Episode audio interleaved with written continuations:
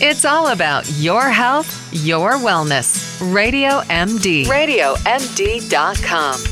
Get healthier, get fit, eat better, have a richer quality of life. Health on the go. Staying well with Melanie Cole, MS. How does a phobia differ from a normal fear? My guest is Dr. Robert Holbert. He's the medical director of UF Health Shands Psychiatric Hospital. Welcome to the show, Dr. Holbert. So, how we approach our own phobias is a big deal of also how we engage in our treatment. Tell us the difference between a phobia and just a normal worry or fear. Absolutely. A, a fear is a normal response to uh, either a real or a perceived danger. On the other hand, a phobia is a fear that is excessive or unreasonable that interferes significantly with the person's normal routine their occupational or school functioning, their social activities or relationships, or uh, the phobia, uh, a phobia cause, can also cause significant distress to the person. Okay, so I mean, there are so many that we've heard about. They make movies about fears of snakes and spiders, and you know, I know a lot of people who are afraid to fly, but they still do it. I am one of those people. I'm terrified, but I do it. So, is there some chemical cause of a phobia, Dr. Holbert? Is there something that you can identify and say, yes, this is this is a true phobia, and then here's how we're going to treat this? Well, there's what we do is, is there's not we know that certain parts of the brain uh, are hyperactive uh, when someone has a uh, has a phobia. Certain areas of the brain, such as the left insula, the left amygdala, uh, you know, the left globus pallidus, etc., are hyperactive. We know that someone uh, uh, has a phobia basically through the clinical interview.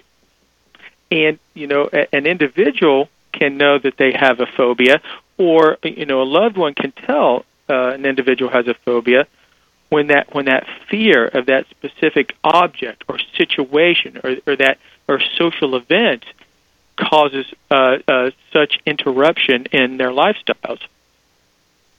How do you treat phobias, Dr. Holbert? I mean, what do you do to get somebody so they are not paralyzed with fear at the thought of a closed space or heights or, you know, they feel like they're going to throw themselves off of a high place so they don't want to go there? You know, how do you treat yeah. that? The sad part is only about 8% of people who have what what we call specific phobias actually come for treatment. Now, there's there's the main treatment forms are all uh, related to what we call cognitive behavioral therapy. And when an individual has uh, phobias, they often catastrophize.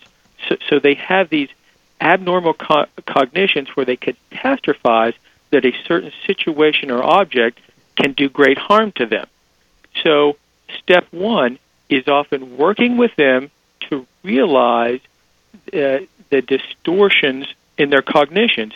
And then the second part becomes exposure treatment, either slowly or sometimes more aggressively getting them to confront the, uh, the feared object or situation.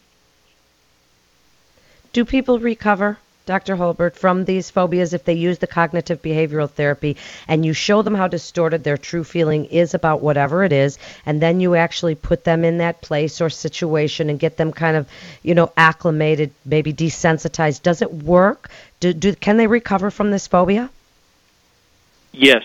Uh, approximately 90% of uh, people who enter treatment recover. Wow, that's quite a number, really to say something. So we only have a minute left here, Dr. Holbert. So give us your number one phobia and the treatment for it. Uh, the one you see the most often. well, the ones that we actually see in clinic are uh, fear fear of uh, what we call uh, uh, situational phobias, which include things such as flying, as you as you mentioned earlier, and elevators. But we also see uh, uh, we also see uh, a number of uh, animal uh, phobias as well. So the main one we see here in clinic is flying.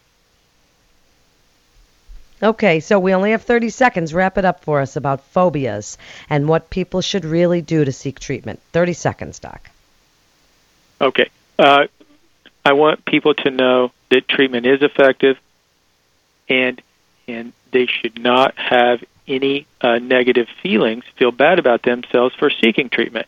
It's a very common disorder in which about 11 to 12 percent of the population has a phobia, and treatment is 90 percent effective. That's a great statement and a great way to wrap up that treatment can be 90% effective for phobias. So if you feel that you have one or your loved one has one, go seek help because help is out there. You're listening to Radio MD. If you missed any of the great information, you can listen anytime, on demand or on the go. This is Melanie Cole for Radio MD. Thanks for listening and stay well.